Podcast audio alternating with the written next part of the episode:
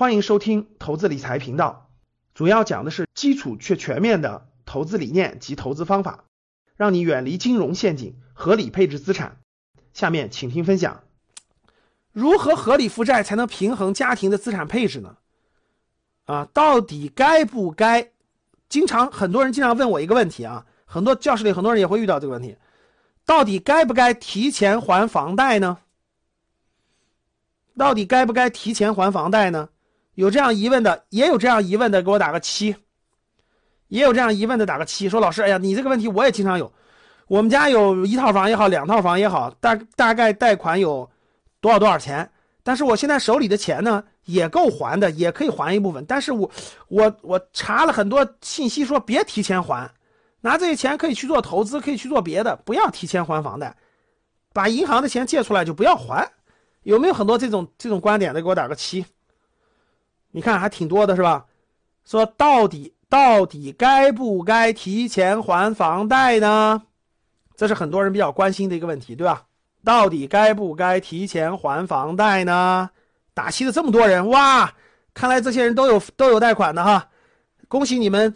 呃，第一是不停的给银行打工，第二呢是那个推高了全社会的负债率，第三个是这个这个这个这个。还还 这么多债务哈，好了，说两句啊。第一个，呃，我是这么认为的啊，然后也让你尽量抗通胀啊。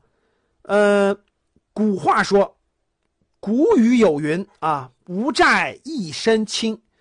当你无债一身轻的时候呢，你做更多高风险的投资，你就比较得心应手啊，就比较得心应手，就没什么大的风险了，就比较得心应手了。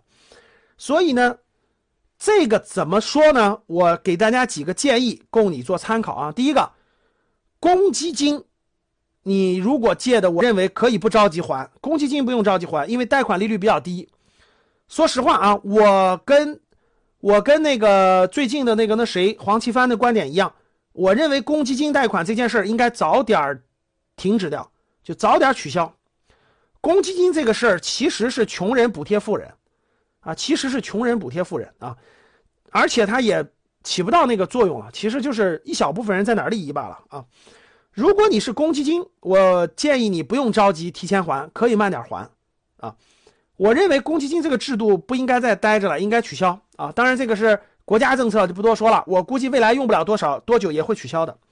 第二，很多人借的很多那个商贷啊等等的，总觉得，假设你贷的银行的那个两百万。你手里还有一百万，你说我该不该提前还呢？还是我拿这一百万去做点什么投资赚点钱呢？我明确告诉各位啊，绝大部分人都是你的你赚的钱是超不过银行的房贷呃那个那个利率的，就是银行给你的利率的。银行每银行你贷款的利率大概在百分之五百分之六左右吧，基本上百分之五到百分之六，对吧？房贷房贷基本是百分之五到百分之六，绝大部分人是超不过这个收益率的啊。前两天我讲那个平安的那个年报。平安那个年报，平安的投资收益率是五点二，绝大部分人是超不过这个收益率的，啊，超不过收益率的。所以说呢，这个你想占那个便宜啊，银行的利率是百分之五、百分之六，然后呢，我自己投资点股票啊什么的，我收益百分之十几，然后我拿中间的差价，我不就赚点中间差价了吗？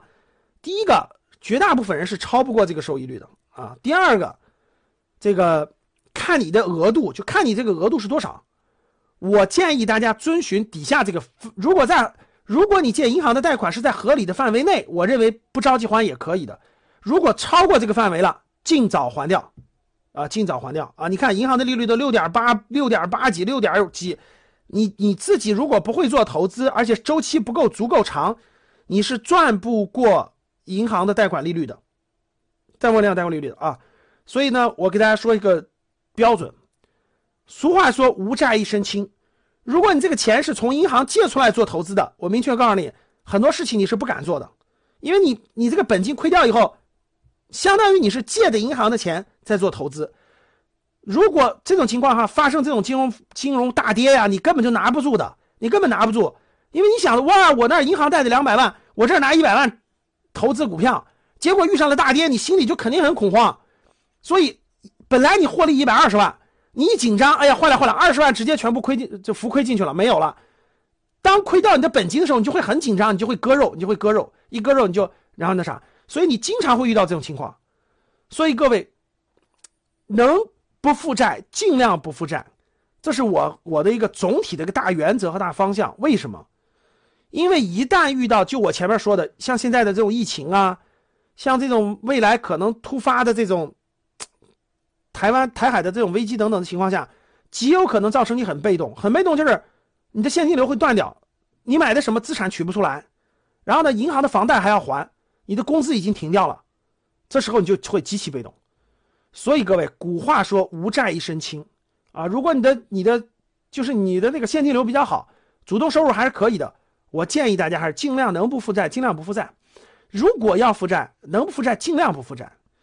好了，如果您想收听本期节目的全部内容，请加助理微信幺七零八五九九零零零二幺七零八五九九零零零二。